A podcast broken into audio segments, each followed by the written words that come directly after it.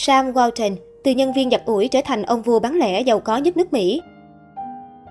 Sam Walton, sinh năm 1918, được mệnh danh ông vua bán lẻ và là người đặt nền móng cho sự giàu có và thịnh vượng của gia tộc Walton. Ông cũng được lịch sử ghi nhận là một trong những người giàu nhất thế giới trong những năm cuối thế kỷ thứ 20, đầu thế kỷ 21. Những kinh nghiệm và bí quyết kinh doanh mà vị tỷ phú này tích lũy được trong cuộc sống, trong kinh doanh được hé lộ trong cuốn hồi ký Made in America, được dịch thành nhiều thứ tiếng trên thế giới. Đế chế của ông vua bán lẻ nước Mỹ Sam Walton sinh ra ở Kingfisher, bang Oklahoma, nước Mỹ.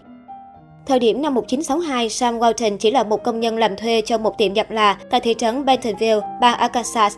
Hàng ngày, chàng thanh niên 28 tuổi này cùng ba nhân viên khác đem những món đồ đã được là ủi sạch sẽ trao tận tay cho từng khách hàng. Lúc đó, hai tập đoàn bán lẻ khổng lồ Kmart và Sears sở hữu hầu hết hệ thống cửa hàng bán lẻ tại Arkansas và các bang lân cận.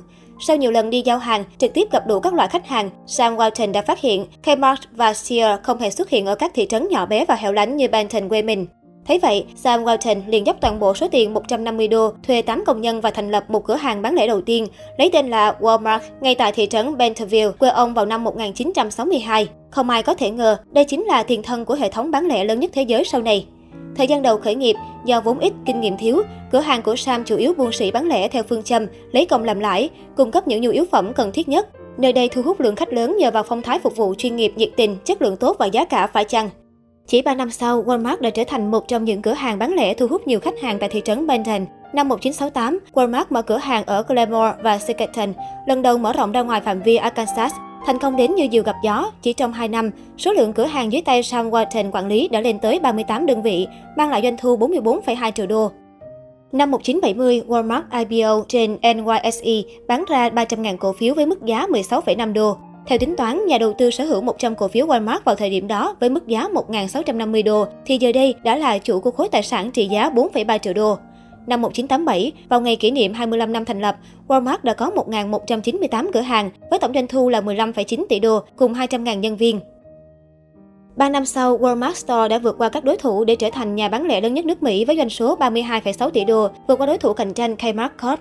Ngày nay, tập đoàn bán lẻ này có hơn 11.400 cửa hàng và tạo ra doanh thu 530 tỷ đô, tương đương GDP 2020 của Thụy Sĩ, cùng lượng nhân sự khổng lồ lên tới 2,2 triệu người, vượt số lượng quân chính quy của Trung Quốc.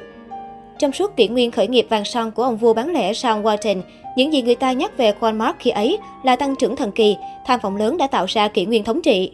Sau khi thành công đưa Walmart trở thành nhà bán lẻ số 1 nước Mỹ năm 1991 với doanh thu 26 tỷ đô, Sam Walton qua đời chỉ một năm sau đó.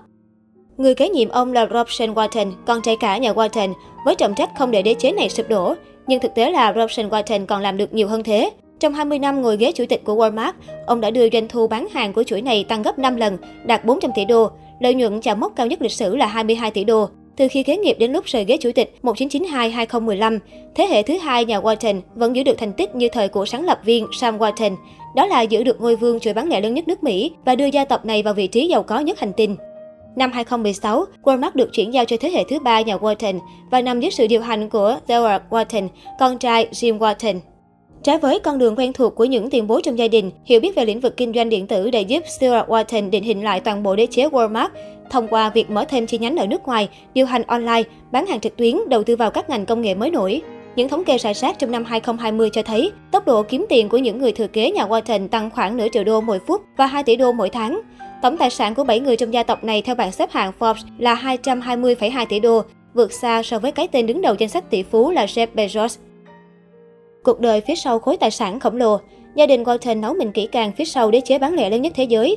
Sam Walton nổi tiếng là người dạy con với quan điểm khiêm nhường và nỗ lực, như chính cách thức ông đối diện với thất bại. Tôi đứng dậy từ thất bại, tiếp tục sau thất bại, làm lại trên thất bại và tự nhủ phải làm tốt hơn những gì đã thất bại. Thế hệ thứ hai nhà Walton lại nổi tiếng về lòng từ thiện. Cả bốn người con của Sam Walton đều rót hàng tỷ đô vào các quỹ từ thiện và luôn ghi danh trong danh sách những nhà từ thiện tích cực nhất nước Mỹ. Trên khắp nước Mỹ, tài sản của nhà Walton hiện diện ở những nơi xa hoa nhất. Robson Walton sở hữu một căn biệt thự ở thung lũng Paradise, bang Arizona, gần chân núi Camelback và là chủ một bộ sưu tập xe hơi cổ điển trị giá hàng tỷ đô. Alice Walton là người con út của Sam Walton, dù không tham gia vào việc kinh doanh của gia đình, cũng gây chú ý với bảo tàng Little Brick, nơi lưu giữ bộ sưu tập nghệ thuật trị giá 500 triệu đô của riêng bà. Nữ tỷ phú này còn đặc biệt yêu thích ngựa và sở hữu những trang trại chăn nuôi ngựa rộng lớn ở bang Texas, Mỹ, trị giá hàng chục triệu đô la Mỹ. Năm 2014, bà mua một căn hộ 2 tầng sang trọng ở trung tâm thành phố New York với giá 25 triệu đô la Mỹ.